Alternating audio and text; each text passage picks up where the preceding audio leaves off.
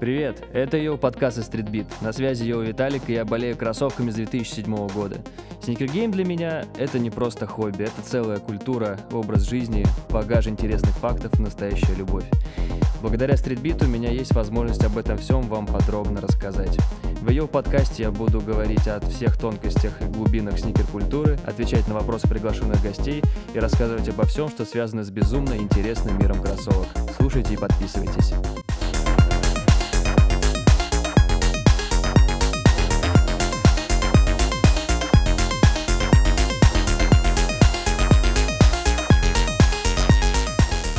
Придется Виталик сегодня снова делать джингл. Угу.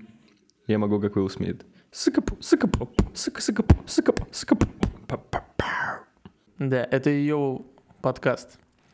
Всем привет. Где ее Виталик и мы, приходящие люди, говорим про сникер-культуру, про сникер-гейм, про стритвир, про все то, что мы не можем свободно и в полной мере поговорить в передаче «Мосгордвиж» на Ютубе.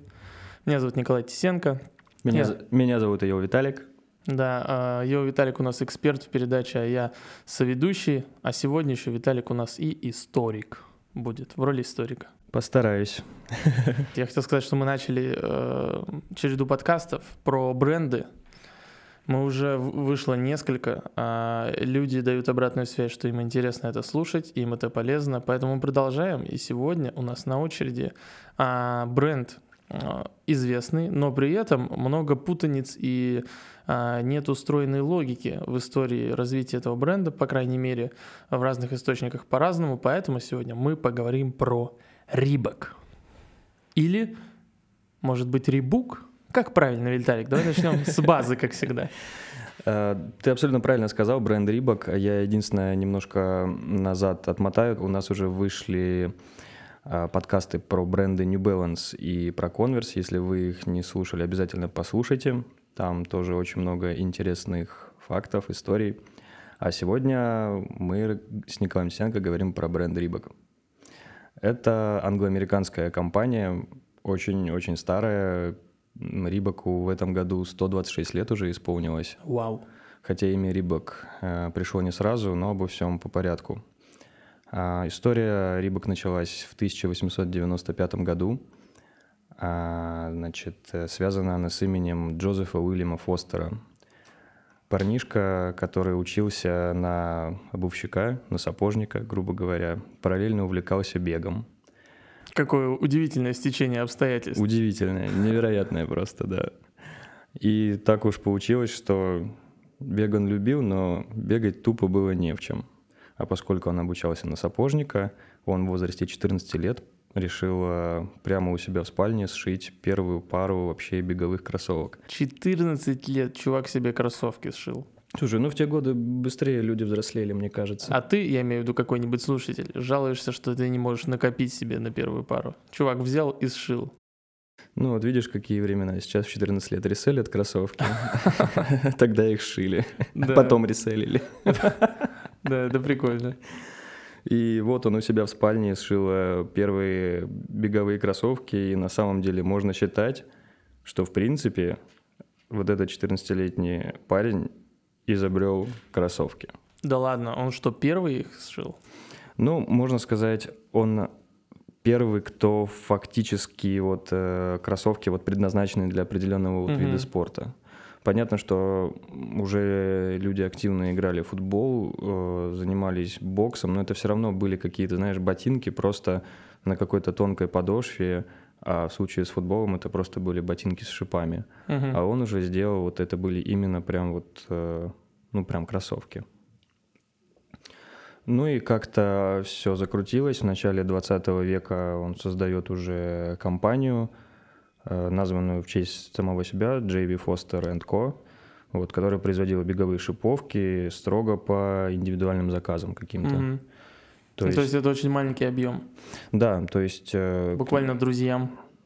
Ну, фактически, да. То есть приходили какие-то спортсмены, местные атлеты, он строго вот все вот индивидуально был. Он снимал мерки. Это англо-американский бренд, а куда к нему, то есть это где все происходило? Это было в Болтоне, в Англии.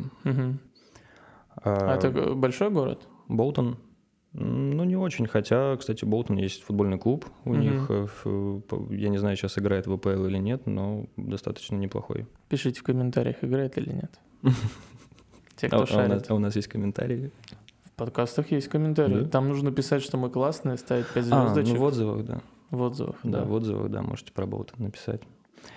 Первый успех пришел уже в 1904 году, когда на одном забеге, который был, где сейчас я вспомню, в Уэльсе, по-моему. Смешно, что ты говоришь, сейчас я вспомню, и сразу вырисовывается картина, как будто ты старец Фура, он у нас на подкасте сидит. Ты лично присутствовал на всех этих событиях.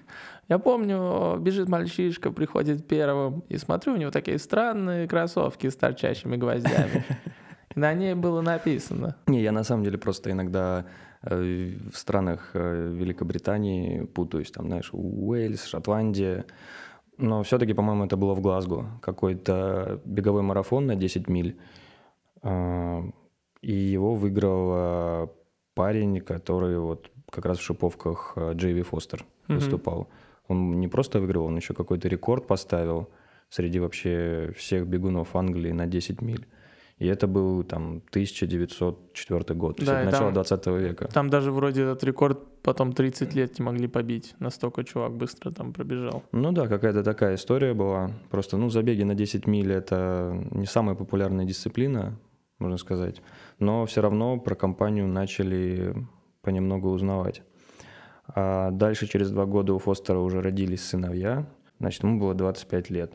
И он компания, а тебе, Виталик? Мне 28. 28, где твои сыновья? Где твоя компания? Где твоя компания? Которая шьет кроссовки. В общем, у него родились сыновья, и он настолько верил в свой бизнес, что он решил компанию уже тогда назвать J.W. Foster and Sons. То есть он знал, что это будет бизнес, его передаваться компания из поколения в поколение. То есть он уже тогда был уверен. Круто. Дальше бизнес начал потихонечку развиваться, начали делать шиповки вообще, в принципе, для регби, для футбола. Для рейва, я думал, ты скажешь. Для рейвов? Да, для рейвов. Это, наверное, следующий виток развития, если какая-то компания захочет. Слушай, ну а ты прикинь, это было бы очень круто делать кроссовки для не просто для музыкальных фестивалей, для определенных видов. Да. Знаешь, для рейвов, для дискотеки 90-х, для джазовых фестивалей. Но мне кажется, сейчас индустрия близка к этому. Да, прикинь, это круто. Значит, технологии, понятное дело, ну, в начале 20 века в обувной промышленности особо не было, но чем, вот какие уникальные преимущества были у компании вот Джозефа Фостера?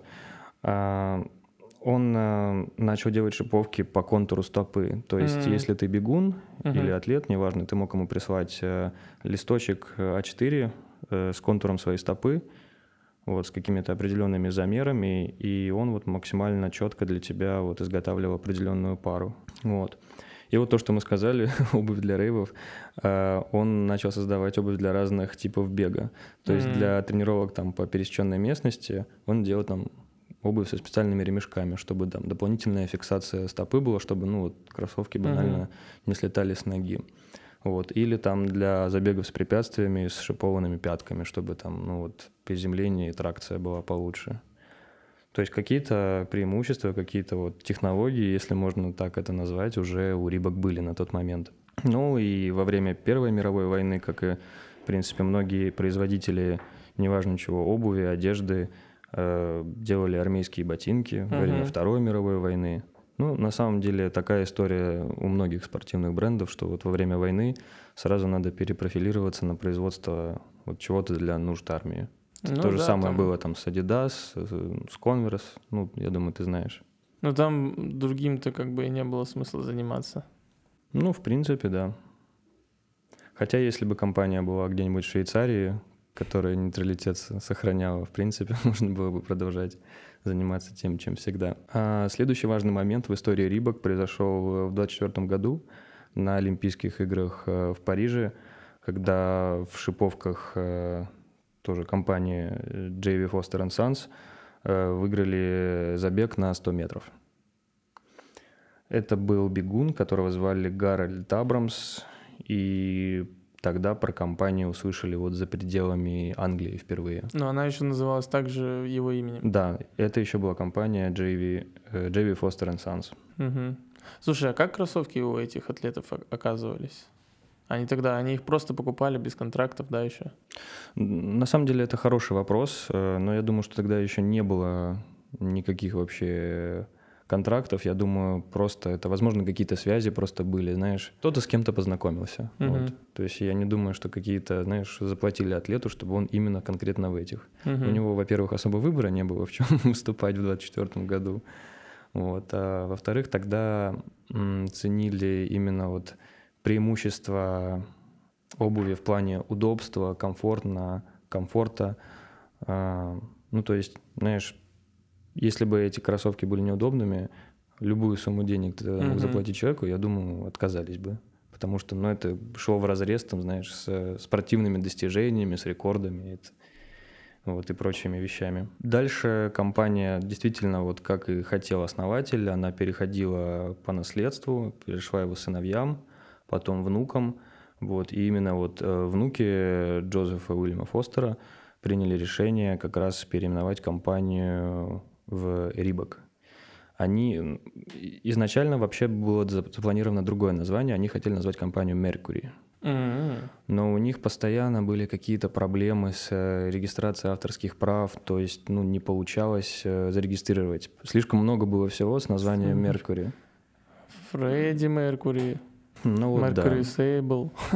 Ну, а потом кто-то из братьев, по-моему, Джо, в смысле внуков, я имею в виду, два брата, Джо и Джеф, они нашли какой-то старый африканско-американский словарь. Ого. И долго искали там слово, которое, знаешь, не будет ничего глобально означать, но будет красиво звучать. Но в итоге все-таки им попалось на глаза слово «Reebok». Это такая африканская газель. Ого, то есть это африканское слово? Да. Очень быстрое, красивое, и они решили, что именно это животное, это слово будет как раз идеально отображать ценности бренда, спорт, изящность, грация, такие какие-то слова. Представляешь, нашу бы «Газель» автомобиль назвали бы «Reebok». Я, кстати, думал об этом. Изящная, красивая, быстрая «Газель». Бизнес. «Reebok бизнес». Какой бизнес, такой ланч. Да. Что было дальше? Компанию переименовали в «Reebok». Но за пределами Англии, несмотря на тогдашний успех на Олимпиаде, про него как-то быстро все забыли. Ну и плюс другие компании набирали обороты. Adidas, Puma, Nike в начале 70-х. Но Reebok продолжал оставаться такой более-менее независимой компанией. Производили кроссовки в основном внутри страны. И для англичан, грубо говоря. Uh-huh. И так было до 1979 года, пока компания не приняла участие в выставке в Чикаго. Называлась она Chicago International Sneaker Trade Show. Ух ты, какое было навороченное название. Супердроп. Офигительный. Это как Faces and Laces, только в 79-м году. Только крутое. Ладно. Да не, хорошая выставка. Не, Faces and Laces, вы молодцы. Да, конечно, это легендарное событие. О чем мы тут говорим? И представляешь, в 79-м году уже проводились выставки, посвященные кроссовкам. Круто, это круто. И бренд заметил один мужичок. Мужичок такой, с виду неприметный, значит, с папочкой. Да, звали его Пол Fireman. Судя по фамилии...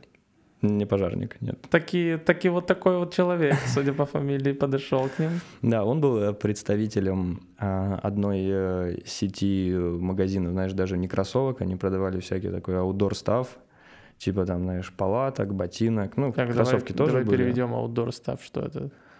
Это как альп-индустрия в России. Угу. Понятно? Понятнее так.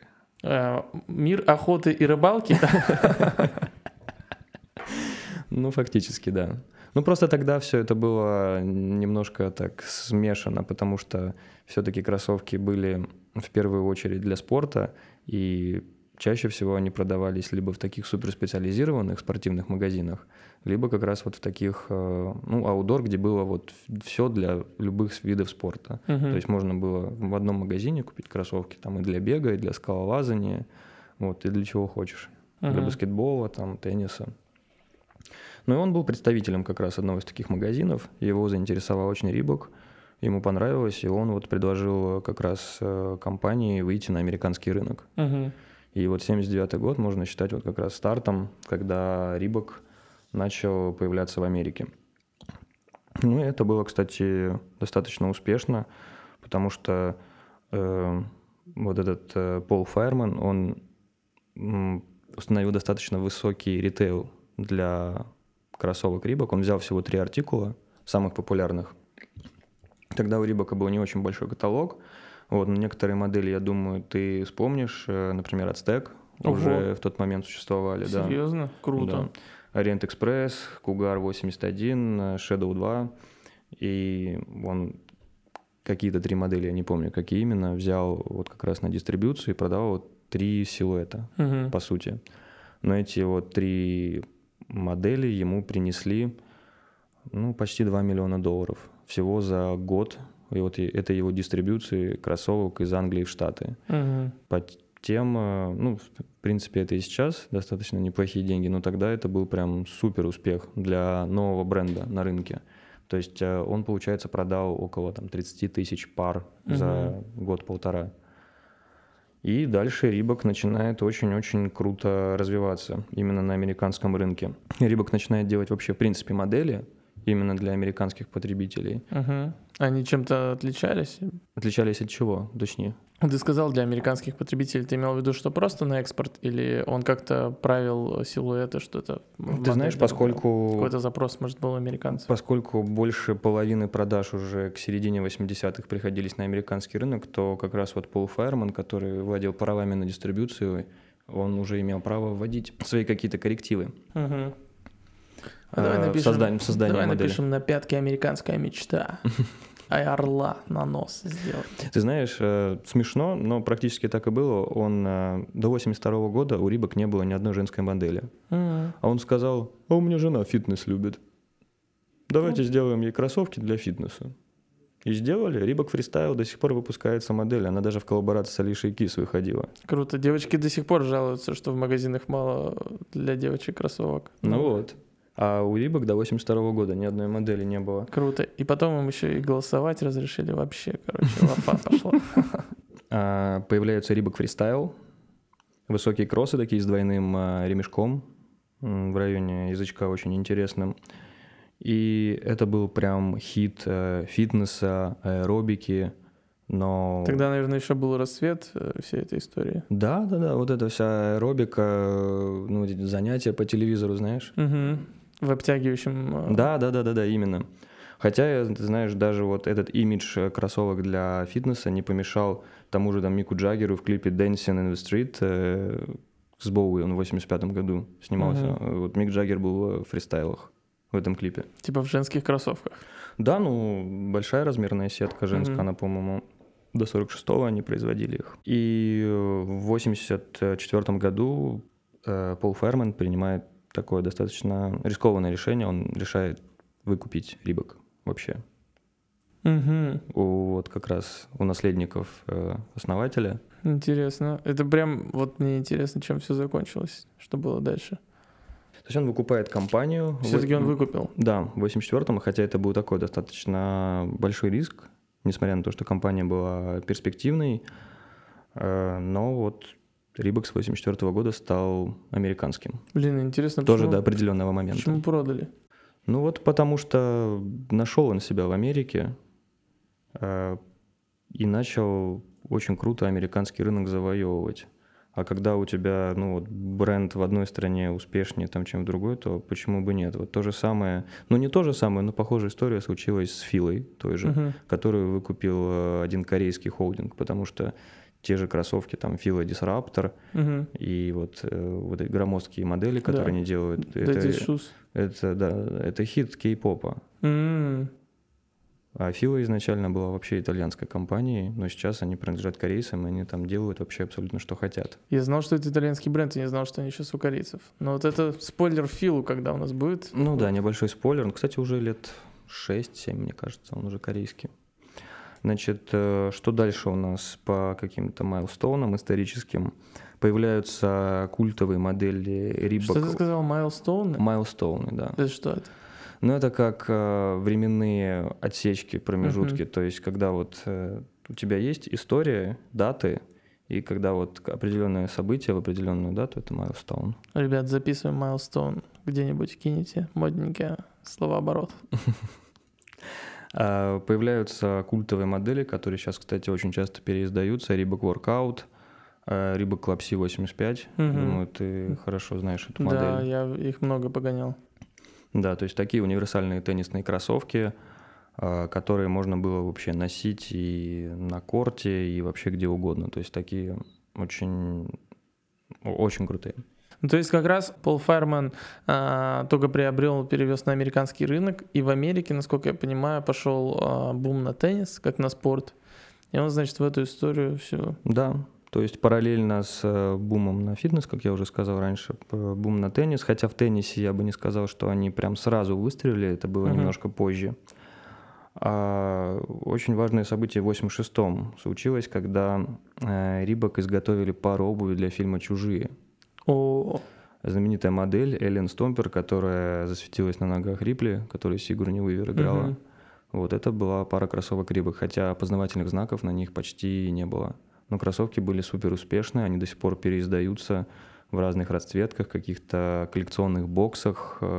Хочу какую-нибудь коллабу, посвященную «Чужому». Да их много. И не только, кстати, на базе вот этих Эллен Стомперов. Но вот что в них круто было, это прям такая массивная застежка на липучке. И, кстати, разработал тогда эти кроссовки очень молодой, но талантливый дизайнер Туан Ли, ему там 24 или 25 лет было. Американец, да? Туан Ли? Да, коренной. Значит, в 88-м оборот Reebok составлял почти $2 миллиарда. Чтобы ты понимал, компания занимала 27% вообще всего рынка спортивной обуви, и они обгоняли Nike в те годы. То есть это было такое очень-очень важное звено вообще во всем мире сникергейма. Это интересно, потому что сейчас кажется, что Reebok всегда когда-то был на задворках, вот, но оказывается он 27% рынка, это очень много. Ну вот это как раз их золотые годы с 88 по... Вот середину 90-х где-то, когда вот Reebok хотел каждый, хотел, наверное, даже сильнее, чем Nike, Jordan, Adidas и всевозможные, потому что, ну, вот Reebok реально крутые были очень. В 89-м они придумали свою самую культовую и самую важную в истории компании технологию Pump. Это имя, кстати, изобретателя технологии часто забывается. Пол Личфилд его зовут, человек, который придумал технологию Pump. И, ну, я просто считаю, что это немного несправедливо, потому что вот имя того же, там, знаешь, Тинкера Хэтфилда всегда там у всех на слуху, там, Серджио Лозана, который там 95-й Tinker Hatfield — это Nike, да? Да, Tinker Hatfield — это создатель первых Air Max'ов и многих культовых вообще силуэтов. А второго Nike, кого ты назвал? Серджио Лозана — это создатель 95-х Air Max'ов. Тоже Nike. Да, ну, я имею в виду, что на слуху в основном имена дизайнеров, ну, вот как раз Nike. Но я считаю, что вот имя Пола Личфилда тоже вот незаслуженно забывается. Потому что Pump — это был просто взрыв на рынке обуви. И они вот с помощью этой технологии, да, я для начала вообще опишу, что это такое. Я думаю, многие встречали кроссовки Reebok с такими резиновыми кнопочками на языке, которую надо было просто, ну, нажать, подкачать. И кроссовок изнутри подстраивается под индивидуальные особенности стопы, максимально вот плотно ее фиксируя. То есть индивидуальный подход, индивидуальная посадка вот с помощью вот этих специальных кнопочек Pump. Прикольно. Вот, и их сразу было видно, то есть этот памп легко очень идентифицировался, потому что он на баскетбольных кроссовках особенно был такой, знаешь, сделанный под баскетбольный мяч, как будто контрастно-оранжевый, с надписью «памп». И в тот момент начинается путь Reebok в баскетболе. Mm-hmm. Первая модель вот прям так и называлась Reebok Pump, появились потом Reebok Pump Omni-Lite, подписали несколько известных баскетболистов, то есть они посмотрели, что делает Nike в то время, их очень вдохновила история с Майклом Джорданом, и решили тогда тоже несколько атлетов подписать. Первым, кто опробовал технологию Pump, был Доминик Уилкинс, просто блестящий баскетболист, многократный участник матчей всех звезд, и просто по атлетическим вообще возможностям он, на мой взгляд, он не уступал Майклу Джордану. Я бы сказал, он даже выше прыгал, крутил какие-то безумные мельницы. Так же, как и Джордан, он выигрывал слэм-данк-контест, конкурс бросков сверху. И многократно кроссовки, вот, которые именно для Доминика Уилкинса делал Reebok, они вот тоже переиздавались. Был также очень классный атлет за Бостон Селтикс, играл Ди Браун, тоже выигрывал слэм-данк. Он исполнил вообще такой вот нереальный данк. Он прыгнул практически со штрафной линии, а когда летел к кольцу, правой рукой он забивал мяч, а левой он закрыл полностью себе глаза. То есть это такой был данк не глядя. То есть это он депнул? Да, фактически. Слушай, вообще, раз у нас образовательный подкаст, вот мы много говорим даже баскетбольной терминологии. Данк — это что? Данк — это бросок сверху. То есть ты фиксируешь мяч в одной или в двух руках, прыгаешь и просто сверху закладываешь в кольцо. Это данк. И он считается крутым, потому что сложный или потому что визуально красивый? Это эффектно всегда. Это эффектно. Это, если на футбольный термин перевести, это так, как... В девяточку. В девяточку, да, там со штрафного. Хотя, не знаю, это слабо сравнимые вещи, но, в принципе, практически любой баскетболист НБА, за редким очень исключением, в принципе, все могут исполнить данк. Вопрос его легкости, красоты, вот насколько у тебя красивый прыжок, насколько ты вот делаешь оттяжечку, насколько это вот легко выглядит, то есть видно... А если ты еще можешь закрывать глаза рукой. Да, вот поэтому и проводится конкурс бросков сверху, посмотреть твою изобретательность, что вот ты можешь исполнить. Есть какой-то данк-фестиваль? Есть матч всех звезд, который проводится, Национальная баскетбольная ассоциация устраивает каждый февраль, То есть избираются сборные Запада и Востока, они играют матч, прикинь, лучшие баскетболисты обеих конференций. И в рамках этого события еще проводится конкурс спортивных умений, PlayStation Skills Challenge, конкурс трехочковых бросков, то есть когда ты на время забрасываешь с 5 разных точек трехочковые броски. И конкурс как раз бросков сверху. И там просто избираются участники путем, кто был в игре самым эффектным данкером. И они уже сами выдумывают какие-то интересные, перепрыгнуть там через пятерых. Я помню, очень интересный данк исполнил, был такой баскетболист Джеральд Грин. Он поставил пирожок со свечкой прямо на кольцо. И он пока прыгал, он настолько высоко взлетел, он повернул голову, задул свечку, а потом поставил сверху. То есть он столько времени в полете находился. Офигеть. Да, ты прям рассказываешь, повернул голову, задул. Да, это круто. Также он, что еще сделал? Он как-то на одном из данков снял кроссовки и в носках мельницу исполнил. То есть показал, что ему там вообще все равно, в каких кроссовках. Технологии мне не нужны, да? Да. Интересно, чьи же он кроссовки снял? Ты знаешь, возможно, кстати, Reebok, потому что я помню, что Джеральд Грин появлялся в Reebok. Этот уникальный баскетболист, он даже успел за Локомотив Кубань поиграть в свое время. Да. Легендарный человек. Да, ты представляешь, он у нас же тоже... Босиком тоже. Он успел поучаствовать еще в матче всех звезд Единой Лиги ВТБ. То есть он выиграл конкурс бросков сверху в НБА, а через 2 года конкурс бросков сверху Единой Лиги ВТБ. Ему чайник Виталь подарили тогда. Я не забуду это эпичное фото, просто как он с этим чайником стоит. Вот это интеграция, конечно. Но он крутой был, да, Джеральд Грин, респект ему.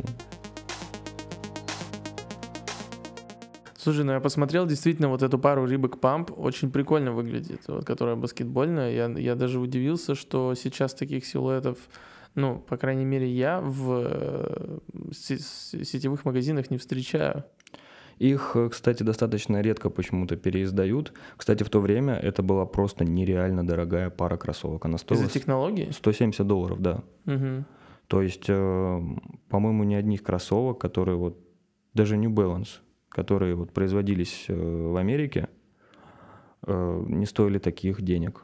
Ребята хотели, может быть, уйти в эту историю, что они такие премиальные. Возможно, но вот технология, я думаю, производство технологий было достаточно дорогое.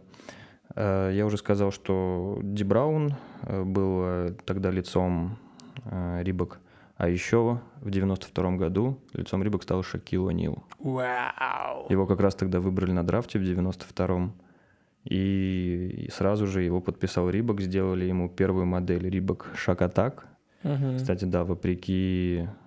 Ну вот многие думают, я думаю, что была первая модель Шакила О'Нила, это Shaqnosis, но первые были Shaq Attaq. Вот. Они, наверное, были какого-то нереального размера. У Шака, если мне не изменяет память, по-моему, 58-й размер. Мощно. Да, или даже больше. Я был как-то в одном NBA-истории в Нью-Йорке, и там были под стеклом кроссовки Шакила О'Нила. Не знаю, не как мое тело примерно по размеру. А они тоже с технологией памп, я вот сейчас смотрю. Reebok Shaq Attaq, да, если мне не изменяет память, да, по-моему, там была технология памп.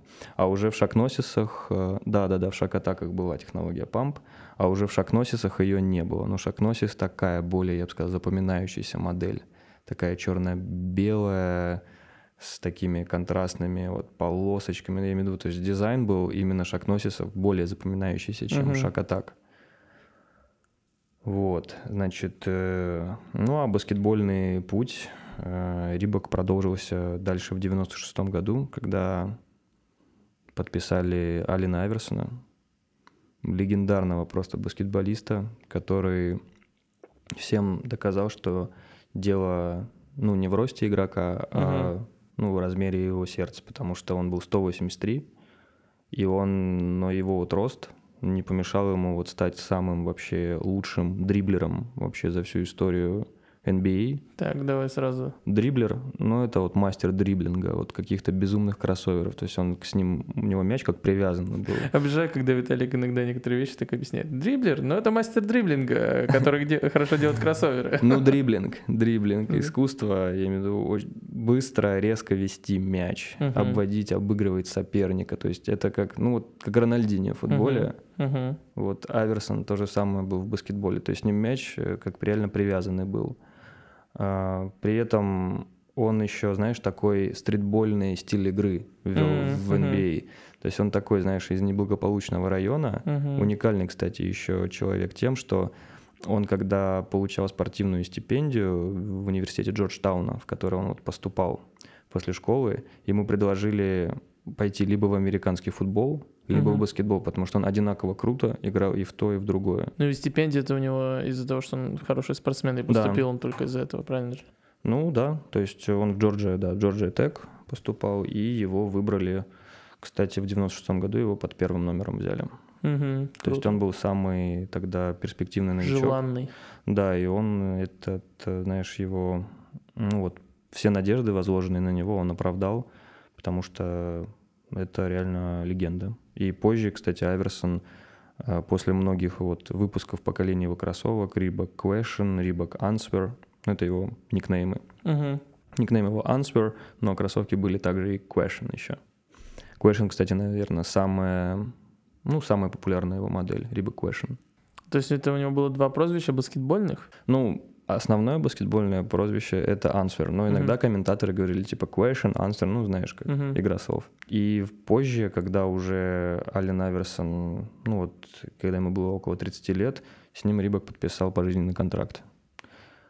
Мне кажется, пожизненный. Да, мне кажется, что это вообще первый в истории случай, когда пожизненный контракт вообще с кем-то заключался.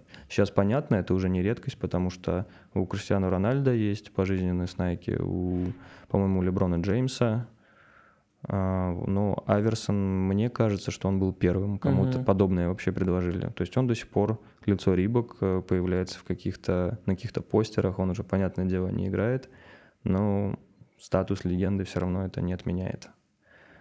Круто.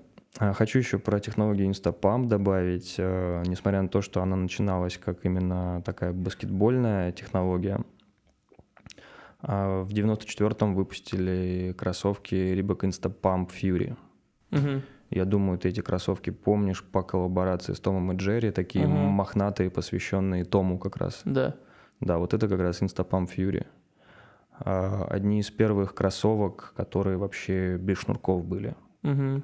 То есть ты просто подкачиваешь их, они фиксируются на ноге.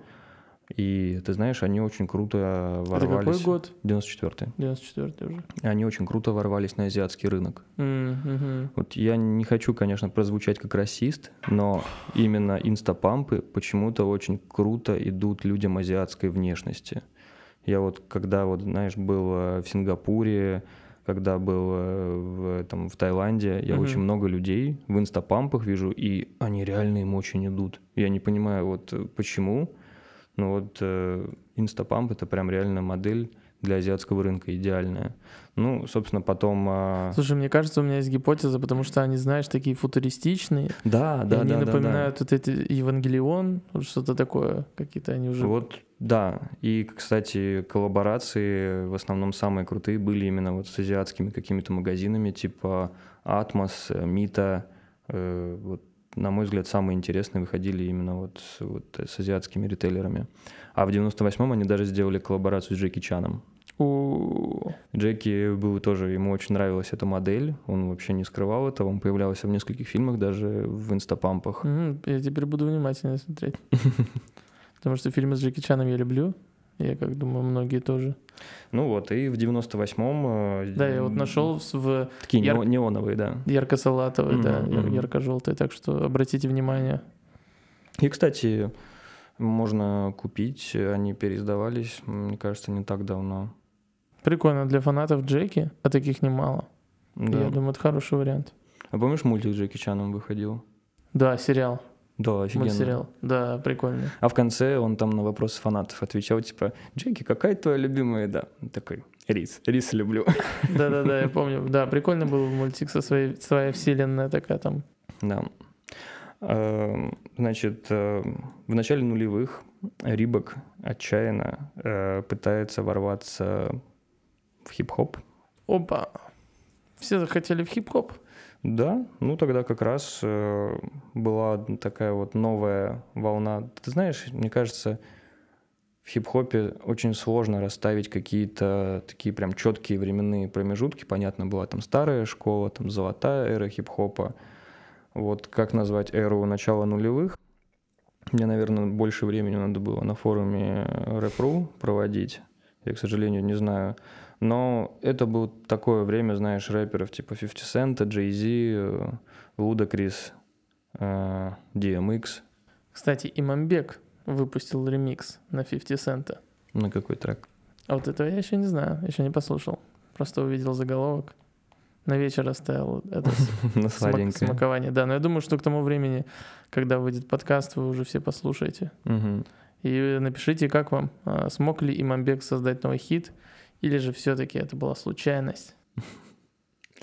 Значит, в 2003 году Reebok заключает контракт с Jay-Z и выпускает ему кроссовки, которые прям, ну так, как его имя, знаешь, называется S. Carter. Ну, ты сказал, что они пытаются зайти в хип-хоп. Мне кажется, лучшее, что можно было сделать тогда, да и сейчас, это с Jay-Z заколлабиться. Ты знаешь, недостаточно громкого имени, чтобы иметь коммерческий успех. Это золотые цитаты Виталика. Да. И Reebok очень красиво, точнее, не очень красиво это доказал, что невозможно продать не очень хороший с точки зрения эстетики продукт, даже если на нем будет слово Jay-Z. Неожиданно. То же самое, подобная история их ждала через пару лет, когда они объединились с 50 Cent'ом и с G-Unit'ом. И опять не получилось. Да, хотя... Ты просто представь эти имена. Я в свое время хотел очень купить себе Reebok G-Unit, когда они продавались в Спортмастере где-то в 2005-2006 году. Вот, я помню, даже я в те годы ходил в бассейн, плавал в Нептун на Семеновской, и несколько ребят ходили в этих Reebok G-Unit'ах, я просто сидел, слюни пускал, думаю, вот зараза. А ты почему, у тебя тогда денег не было? Ну, они дорогие были достаточно, то есть они стоили в районе 4000 рублей, угу. В то время это было где-то 130-140 долларов. Угу. Ну, немало. Угу. Вот. Ну и, по-моему, еще знаешь, в чем была проблема? Они, по-моему, только в мужских размерах с 40-го шли.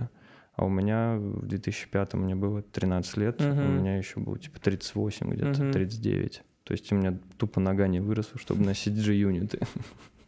Так, ну интересно, почему у Reebok это не получилось? Как? То есть на тот момент другие бренды, такие как Nike, Puma, Adidas, они по технологиям далеко ушли? В начале нулевых? Да. Ты знаешь, тогда еще... Кстати, хороший вопрос ты задал. Nike в начале нулевых, они занимались различными экспериментами на базе вот как раз технологии Air, Foamposite, то есть экспериментировали с материалами, с какими-то, знаешь, застежками интересными. То есть начало нулевых было таким временем экспериментов. Uh-huh. Вот. Ну и Adidas в том числе, когда у них выходили всякие там клайм-акулы. А у Nike, знаешь, что в начале нулевых? Я вспомнил эти шоксы вышли. Uh-huh. Я вот как раз сейчас в шоксах сижу, uh-huh. посмотрел, вспомнил. Да, а Reebok, знаешь, как раз вот в эру, когда надо было предлагать именно технологии, предложили вот плохо продуманную коллаборацию с рэперами. Пусть и в тот момент очень-очень популярными. Кстати, еще с Рик Россом была коллаборация, которая тоже не выстрелила. Потом в 2007-2008 была коллаборация с Фарреллом и его брендом Ice Cream. Красивые цветные кроссовки, просто шикарные. Можно было купить, кстати, тоже в Москве много где. Ты не захотел себе такие?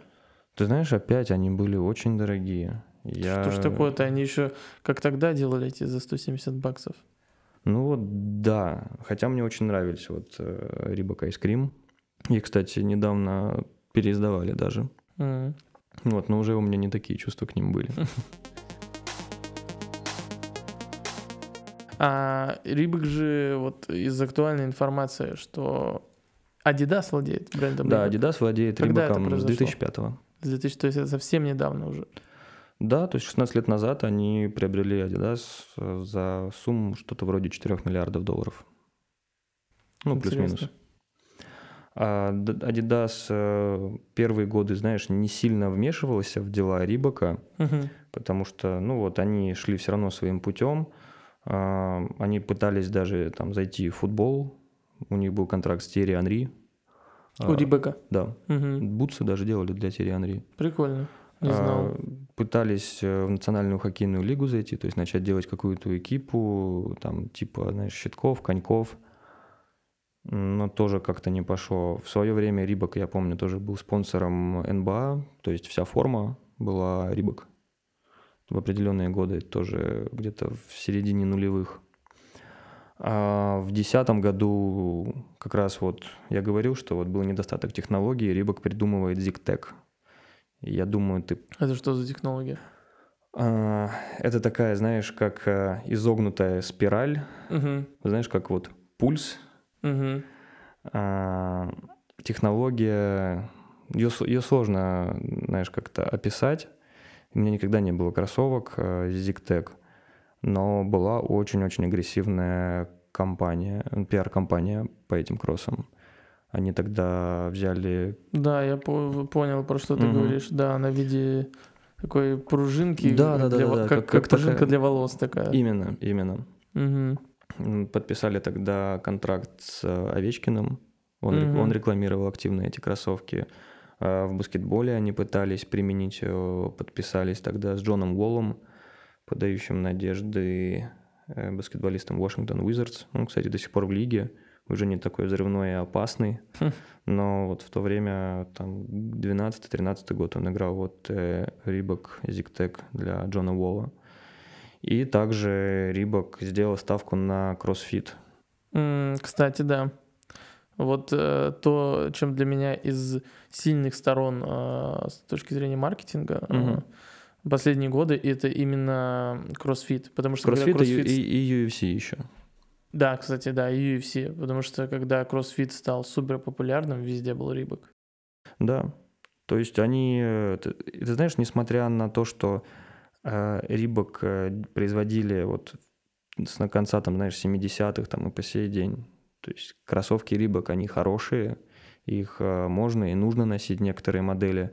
А Reebok никогда не занимался производством какой-то, знаешь, красивой технологичной одежды. То есть они производили какие-то, знаешь, курточки, ветровки там туда-сюда. Практично. Да, то есть не было ни одной вот запоминающейся какой-то вот шмотки именно Reebok. Понятно, были там, ну, еще какие-то, знаешь, хлопковые костюмы, футболки, но вот чего-то такого, как... Не знаю, вот Nike выпустили свою вот эту вот Олимпийку, в честь которой даже магазин, грубо говоря, на Арбате назван «Кеды Олимпийки», то есть продавались реально сначала, вот, когда магазин на Арбате Nike появился, реально кроссовки и вот эти вот виндранеры, классические их. Вот, New Balance, там, я в подкасте про New Balance рассказывал, что New Balance еще в 1978 году разработали беговые костюмы с технологией Gore-Tex уже, которые водонепроницаемые были, в которых там тело не потело. Тело не потело. Кстати, нормальная рифма. Если нас слушают рэперы, возьмите на заметку. Чтобы тело не потело. Ну, возьмите на заметку, что, возможно, вам стоит записать коллаборацию с Reebok. И получается, мы где-то в 2007 году, Фаррелл... Нет, мы уже прошли вот CrossFit, ZigTech, вот это 10-е начало. Это уже 10-е. Да. А дальше были какие-то юбилейные истории. У Reebok была очень крутая модель Reebok. Ну, она и есть, Classic Leather, выпущенная в 1983 году, такая классическая беговая. В 2013 году у нее был 30-летний юбилей, и было выпущено огромное количество коллабораций, по-моему, в районе 30. Я даже несколько пар себе тогда купил. У меня были Burn Rubber, детройтский магазин, очень известный, и Mita Sneakers, которые назывались Tokyo Night Sky, на которых были такие звездочки, которые в темноте светились, как токийское ночное небо. Очень красивые кроссовки. Да, Reebok тогда сделали очень такой классный мув, классный шаг. Вот, ну вот, красиво отметили юбилей, красивые модели. Кстати, мало обуви, светящейся в темноте. Почему? Ну... Ты на Алиэкспрессе давно не был? Я имею в виду официально. Это мы были на концерте, и там дети бегали в переливающихся светом кроссовках. И мы стояли с корешем, а он тоже недавно начал во всем этом разбираться, в сникер-культуре, говорит, блин, что бы ни происходило, какие коллаборации, я хочу такие светящиеся. Что ребенок внутри, он радуется. Слушай, я думаю, тебе нужны кроссовки, которые меняют цвет в зависимости от температуры. Они будут слишком палить меня. Ну, такие есть, кстати, да. Те же Nike делали недавно очень классный коллаб на базе данков «Цивилист», которые нагреваешь, и они прям как такая, знаешь, тепловая карта становится. Ну, красиво. Кстати, можно даже кастомы делать, то есть покрывать специальным составом, который будет менять цвет кроссовка в зависимости от температуры.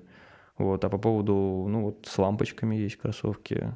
Я в очередной раз расскажу про бренд LA Gear, который в то время как раз был конкурентом, в конце 80-х был конкурентом Nike и Reebok. Лос-Анджелес Gear выпускали классную модель LA Lights. Там на пятке были прям красные огоньки, но ступаешь, они светятся. Я не знаю, насколько они часто, конечно, ломались, но LA Lights это было круто. Ну, и баллоны, знаешь, тоже многие хаят, что они лопаются. Это да.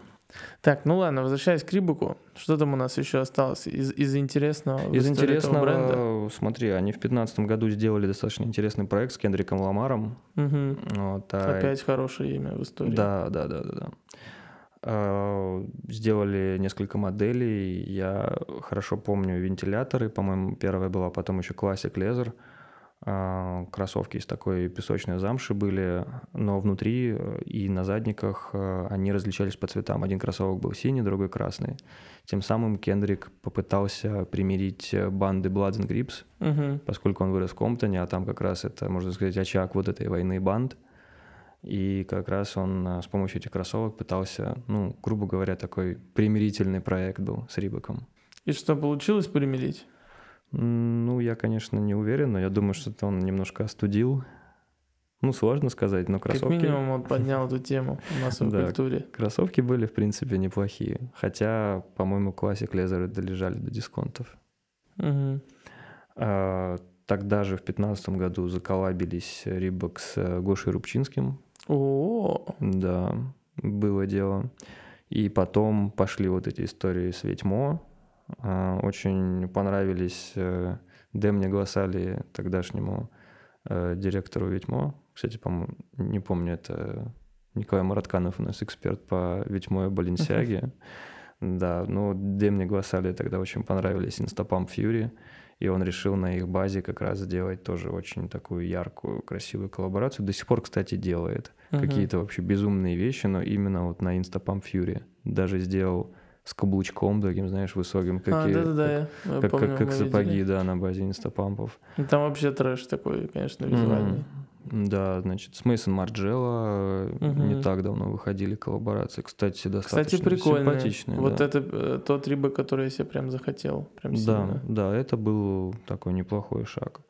А коллаборации у Рибок выходят вообще прям супер регулярно. Даже если вспомнишь, что в Street Beat за последние годы было, там и с Кунг-фу Пандой. Да, я другу подарил такие. Да, и с Том и Джерри, в общем, и с Cardi B. Кстати, с Cardi B очень неплохие кроссовки, на мой взгляд. Но они массовые, я прям много на улице встречаю девчонок с Cardi B. Да, слушай, это здорово, потому что кроссовки реально получились прям, это реально понятно, чьи кроссы. То есть тут не возникает вопроса, потому что ты реально тут смотришь на кроссовки и думаешь, блин, ну это либо Cardi B, либо Ники Минаж, либо вот кто-то вот из этой... Когорты. Да, из этой категории. Но Cardi B такая, она все равно более эпатажная, чем Ники Минаж. Вот, и это прям, знаешь, кроссовки как... под цвет ногтей, знаешь, она создавала. Но класс, я очень рад, что у Cardi такой проект. Очень, очень хочется, чтобы он был не только, знаешь, красивый, но и коммерчески успешным, потому что, ну, вот Cardi, я не знаю, я ее большой фанат. Она просто еще как личность очень крутая. За что ты ее ценишь? Ты знаешь, я к ней очень еще тепло начал относиться после того, как она сходила на шоу Эллен Дедженерис. И та пыталась ее как-то немного принизить, знаешь. Это аналог нашего Урганта. Там. Ну, фактически, да. Ну, я так, для понимания. И она попыталась ее как-то немного принизить, знаешь, сказала, вот, ты там работала в стриптиз-клубе, ну и пыталась как-то вот, ну, на слезы, что ли, вывести. Но Cardi B, как она вырулила из этой ситуации, сказала, да, танцевала, и я кайфовала, я зарабатывала бабки, говорит, если бы мне сейчас платили, сколько платят за музыку, говорит, я бы вернулась, говорит, и танцевала бы дальше там. То есть она очень круто вот выруливает и, ну, блин, живая, нормальная девчонка. Таких вот прям, ну, не хватает. Встречался бы с такой? С Cardi B? Я надеюсь, как от девушки подкаст скрыть, чтобы она его не послушала? Как скрыть истории, только скрыть подкаст. Ну, ладно, можешь не отвечать. Хотелось еще, ну, последнее, наверное, что вот в истории Reebok добавить такой важный момент. У них несколько лет назад начали выходить коллаборации с брендом Pyer Moss.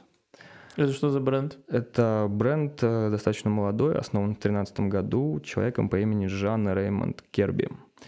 Заметили его вообще в 2016, когда на показе мод он использовал, знаешь, такую промо-тему для показа Black Lives Matter. Как раз вот 2016 год, вот в разгар всего вот этого вот буйства в Америке с преклонением колен и так далее. Вот он использовал прямо видеопрезентации своей коллекции, и очень много вот внимания было к его бренду. И с тех пор он начал делать коллаборацию. То есть у него отдельно есть бренд одежды, достаточно стильный, красивый, Pyer Moss. А это темнокожий парень, да? Жан Реймонд, да. Такой кофейный, я бы сказал. Я обожаю с Виталиком поднимать тему цвета кожи, потому что Он эксперт в оттенках. С двумя кубиками льда. Ну, вообще, одежда его очень популярна. Ее носят Одел Бекхэм, Свис Битс, Колин Коперник, как раз вот самая, можно сказать, яркая личность вот этого движения Black Lives Matter. Uh-huh. Мишель Обама даже любит очень Пьера Мосса. И что самое важное, он в сентябре 2020 года стал еще креативным директором всего Рибока. А, вот так вот. Вот, и чувак... То есть у него есть свой бренд, а он еще и креативный директор в Reebok? Да, в Adidas, кстати, очень похожая история сейчас произошла, потому что они назначили на роль креативного директора Джерри Лоренса. Это создатель и директор бренда Fear of God, у которого коллаборации с Nike в прошлом выходили очень красивые. Fear of God прикольная такая. Я тоже так штука. Хочу. У тебя есть свой бренд, а ты еще где-то на посту на нормальном. Ну да, но это круто совмещать. Да. Я считаю, что если у тебя есть возможность и время заниматься не чем-то одним, а, знаешь, быть всегда и везде, я думаю, что эту возможность надо использовать. Потому что, ну, в этом смысл жизни – познать себя. Как ты можешь просто в одно место ходить, заниматься одной монотонной работой, даже если ты в этом профи? Я думаю, что человек может быть профи вообще в миллиарде просто вещей. Главное – просто не бояться вот в себе эти таланты открыть. Мы пополнили фонд золотых цитат от Виталика. Я уже забыл, что сказал. А история этого не забудет. Все записано. Слушай, ну, у меня, наверное, последний вопрос. Вот сейчас в сникер-гейме, в тусовке среди сникерхедов, потому что все равно есть такие обывательские вопросы. Мы с тобой в самом начале говорили, когда про сникер-гейм в России, о том, что, ну, видишь человека в Джорданах, там, ты все равно какое-то представление о них сразу формируешь. А вот Рибоки сейчас на каком вообще счету? То есть есть ли в них какой-то, так скажем... Субкультурная ценность, да. Субкультурная принадлежность? Абсолютно верно. Сложный вопрос. В основном сейчас Reebok, который именно продается, это направление Reebok Classics. То есть это переиздание каких-то вот старых силуэтов, возможно, это коллаборации. Мне кажется, сложно очень Reebok какому-то субкультурному движению. Знаешь, было время, когда... белые кроссовки Club C, ой, не Club C, а Classic Leather были очень популярны у английских фанатов. Вот. И Reebok Workout такая же самая история. То есть белые кроссовки Reebok очень-очень были вот популярны, особенно учитывая, что на Classic Leather очень часто используется британский флаг рядом с логотипом Reebok, и у английских фанатов вот эта модель была прям в супер топе. Для меня самая запоминающаяся была такая история. Это фильм «Ненависть», который я посмотрел с Винсент Касселем. И он вообще мне так запал в душу. Я потом купил себе аромат, который был создан специально типа под этот фильм совместно с режиссером, который там распыляли на специальных заказах. И потом еще вышла коллаба. Ну, то есть чуваки там гоняли все на этом стиле. Да, было дело. Это потом вышла коллаба, и вот это прям у меня вообще сильно смачило. Причем она была такая, знаешь, ну не яркая, из-за того, что сам фильм... Во-первых, он ЧБ, вот, и там все так выдержано, вот, и она такая еле заметная, и там какие-то детали были, но от этого не умаляло вообще крутости этих пар, и вот это то, что меня зацепило, и для меня вот как-то... Ты правильно просто сказал, ты сказал, что сейчас классические модели, и для меня Reebok сейчас является, то есть если и возьму Reebok какой-то новый, в смысле новую пару, то она будет у меня стилистически вот в какую-то классику, ностальгию уходить. Именно так, потому что я теряюсь в догадках, какой вот следующий шаг вообще будет Reebok, поскольку Adidas подумывает о его продаже. И вот что вот будет с ними дальше, какой курс они возьмут, продолжат там переиздавать какие-то свои классические хиты или попробуют разработать какую-нибудь технологию. Но я не знаю, что это должна быть за технология, которая прям взорвет так же, как взорвал Памп в 89-м. Но я Reebok люблю, мне очень нравится эта марка. В детстве у меня было много Рибоков. Баскетбольные были пампы в свое время. Вот. И Classic Leather, я тоже сказал, вот юбилейные брал. Кстати, ты сказал про кино. Мы вот в Мосгордвиже на Ютубе с Маратом Сквозьбаб обсуждали как раз одну из пар, которая вот сейчас вот скоро выходит, коллаборация с парком юрского периода. Угу. Тоже я вот фанаты фильма и бренда, я думаю, что это прям must-have, потому что кроссовки все сделаны в стилистике и вот в цветовой гамме этих джипов, на которых разъезжали по парку, этот Ford Explorer, или как он назывался, или, по-моему, Explorer, да. По-моему, да, но визуально я помню, что это большой здоровый джип Ford, вполне подходит Explorer, а что там на самом деле было, я, к сожалению, да, такой вот желто-зелено-красный, вот в цветах вот как раз вот этого. Ну, это самая такая какая каноничная расцветка парка юрского периода, она потом везде была. Да. Ну и красивая пара, я прям очень бы рекомендовал к приобретению. Ну что, друзья, история Reebok, мне кажется, не заканчивается. Она такая нестабильная, постоянно что-то происходит с этим брендом. Сейчас, во-первых, если вы слышите этот подкаст, может быть, кто-то хочет купить Reebok, если что, Adidas готов продать. Если вы хотите купить Reebok, вы знаете, где это сделать. В сети магазинах Street Beat. Так, точно. Да. И, собственно, вы можете повлиять на эту историю, потому что вы делаете эти продажи, вы делаете пары культов, или нет, вы развиваете эту культуру или нет, поэтому, кто знает, возможно, Reebok получит какую-то новую ветвь развития, и, возможно, какая-то появится культовая пара, все в наших руках. Да, будем просто следить дальше. Николай, спасибо тебе большое за твои вопросы, за твой интерес. Также напоминаю, что все, кто нас слушает, не забывайте подписываться, ставить лайки, пишите комментарии, что можно сделать лучше, что можно сделать еще лучше. Мы хотим очень сильно развиваться, расти. Вот, и без ваших отзывов это просто невозможно, поэтому не забывайте об этом. Да, живите правильной культурой и записывайте цитаты Виталика. До встречи на следующем подкасте. Эй, йоу, всем пока.